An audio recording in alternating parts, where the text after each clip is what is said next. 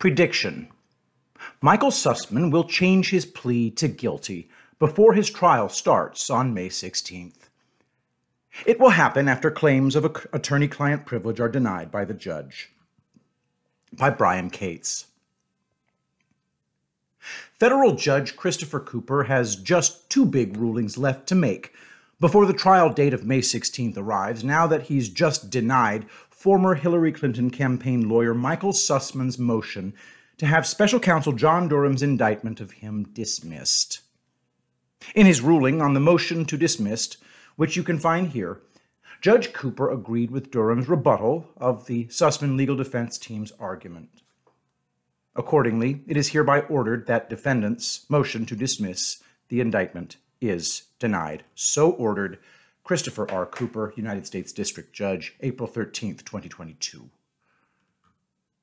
In his rebuttal to the motion to dismiss, Durham had argued that the issue of if Sussmann's lie to the FBI about approaching the agency with the Alfa Bank hoax on his own and not on behalf of any client was material to the FBI's later briefly opening an investigation into the alleged Trump Russian connection via Alfa Bank should be decided at trial by the jury.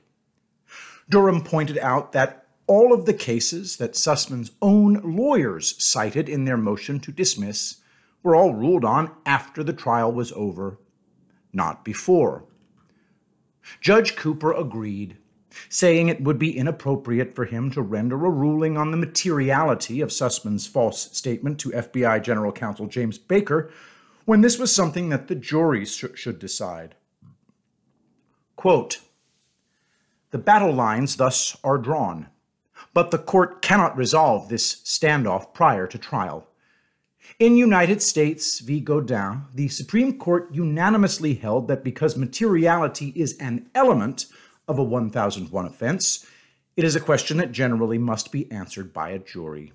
Indeed, all the cases Sussmann cites where courts have found alleged false statements to be immaterial were decided after a trial and on appeal from post trial motions under Rule 29. United States v. Johnson, United States v. Litvak, United States v. Kamek.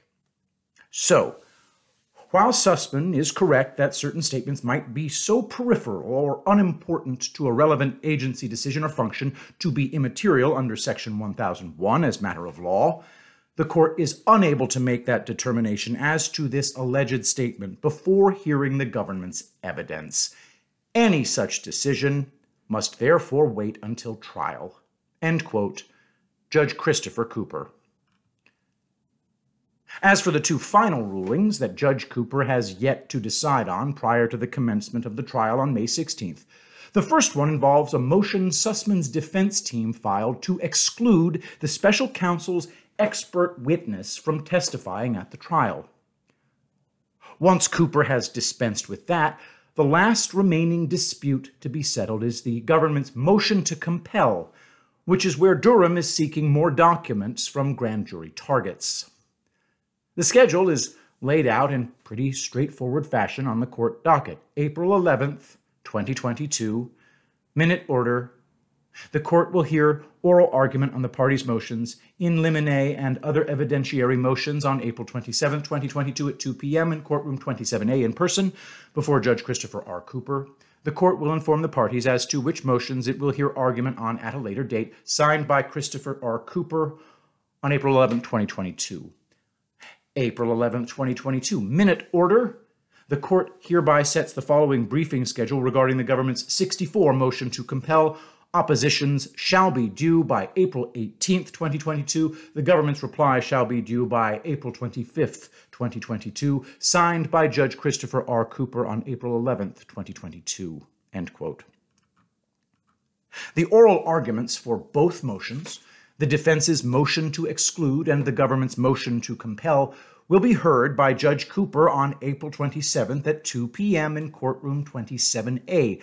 However, before the 27th gets here, Judge Cooper wants all the filings into him on these matters first. The defense has to have all oppositional filings into the court by April 18th, and then the government's reply to those filings must be in Cooper's hands by April 25th. Cooper has to have read the filings and then heard the oral arguments from both sides on both excluding the state's expert witness and the claims of attorney client privilege that have been invoked by Fusion GPS, the DNC, and Hillary for America to prevent the handing over of more than 1,445 documents to the Durham Special Counsel's office. My prediction. First, Sussmann's team is going to lose on its motion to exclude the state's expert witness. Then, right after Judge Cooper also rules in Durham's favor on the motion to compel and orders all the former Hillary for America, the DNC, and Fusion GPS people to hand over the documents to Durham that his grand jury subpoenaed. And once Durham has all those documents in his hands in completely unredacted form, you will see Michael Sussmann change his plea of not guilty to guilty. He will accept a plea deal for a reduced sentence rather than take his chances with a jury trial where he knows the special counsel has him cold.